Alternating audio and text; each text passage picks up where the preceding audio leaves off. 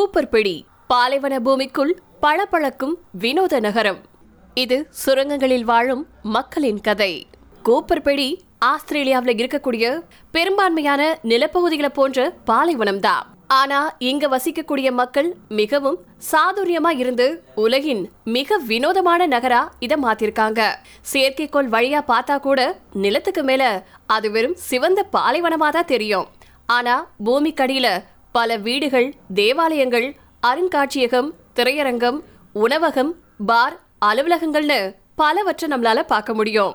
ஆஸ்திரேலியாவின் தெற்கு மாகாணமான அடிலாய்டு பிராந்தியத்துல அமைஞ்சிருக்கு கூப்பர் பிடி இங்க ஆயிரத்தி ஐநூறு வீடுகளுக்கு மேல இருந்துட்டு இருக்கு கிட்டத்தட்ட நாலாயிரம் பேர் இங்க வசிக்கிறாங்க. பாலைவனமான இந்த பகுதியில பகல் நேரத்துல வெப்பம் மிக அதிகமா இருக்கும். கோடை காலத்துல ஐம்பத்தி மூணு டிகிரி செல்சியஸ கூட தொட்டுரும். குளிர்காலத்துல நிஜமாவே சொல்லாத இடம் கூட குளிர்ல உறைஞ்சு போயிடும் இந்த ரெண்டு மோசமான நிலைகள்ல இருந்தும் பூமிக்கடியில இருக்கக்கூடிய வீடுகள் காக்குது. இங்க சிறப்பான விஷயம் என்னன்னு கேட்டீங்கன்னா இங்க குளிர்காலத்துல ஹீட்டரோ வெயில் காலத்துல ஏசியோ கூட தேவைப்படாது. பூமிக்கடியில பதுங்கி இருக்கிறது ஏதோ எலிவலையில இருக்கிறது மாதிரியோ அல்லது சென்னையில பேச்சுலர்ஸ் குகையில வாழ்றது மாதிரியோ தோணலாம். ஆனா இந்த வீடுகள் ஃபைவ் ஸ்டார் ஹோட்டலையே விஞ்சக்கூடிய அளவுக்கு ஆடம்பரமானது. இணையதள வசதியோட நவீனமயமான வாழ்க்கையவே கூப்பர்பிடி மக்களும் வாழ்ந்துட்டு இருக்காங்க இங்க வசிக்கிறதுல ஒரே ஒரு சிக்கல் என்னன்னு கேட்டீங்கன்னா பக்கத்து ஊரு அப்படின்னு எதுவுமே கூப்பர் பிடிக்கு கிடையாது. இது நாட்டு மக்கள் வசிக்கக்கூடிய பகுதியில இருந்து ரொம்ப தொலைவில் அமைஞ்சிருக்கு. கூப்பர்பெடியின் மக்களை பத்தி நிச்சயமா பேசியே ஆகணும். இங்க இருக்கக்கூடிய மக்கள்ல அறுபது சதவீதம் பேர் நிலத்துக்கு அடியில வாழ்ந்துட்டு இருக்காங்க இவங்க மிகுந்த படைப்பாற்றல் கொண்டவங்க. நிலத்துக்கு அடியில வசிச்சாலும் தங்களுடைய வீட்டை புதுமையானதா உருவாக்கியிருக்காங்க. ஐம்பது டிகிரி செல்சியஸ கூட அசால்ட்டா பார்க்கக்கூடிய இந்த மக்கள் இங்க சில நாட்கள் மட்டுமே நீங்க வாழ்ந்தீங்கன்னா திரும்பவும் நிலத்துக்கு மேல வீடு கட்ட விரும்ப மாட்டீங்க அப்படின்னு அடிச்சு சொல்றாங்க. இந்த மக்கள் பெரும்பாலும் சுரங்க தொழில தான் ஈடுபடுறாங்க.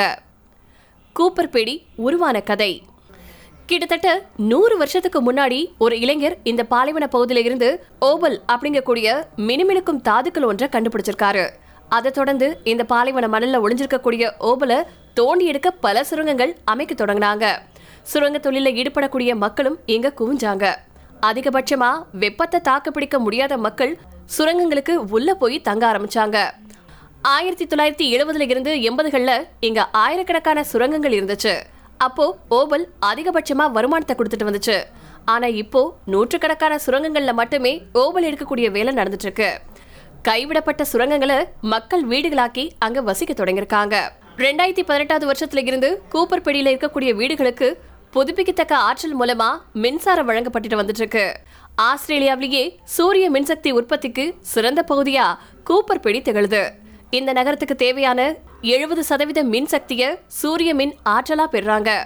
இந்த நகரம் தன்னிறைவா இயங்குறதுனால புதுசா மக்கள் இங்க குடியேற வந்துட்டு இருக்காங்க அது மட்டும் இல்லாம மற்ற சுரங்க தொழில் நடைபெறும் இடங்களையும் நிலத்தடி வாழ்க்கைக்கு ஊக்கப்படுத்திட்டு இருக்கு கூப்பர்பெடி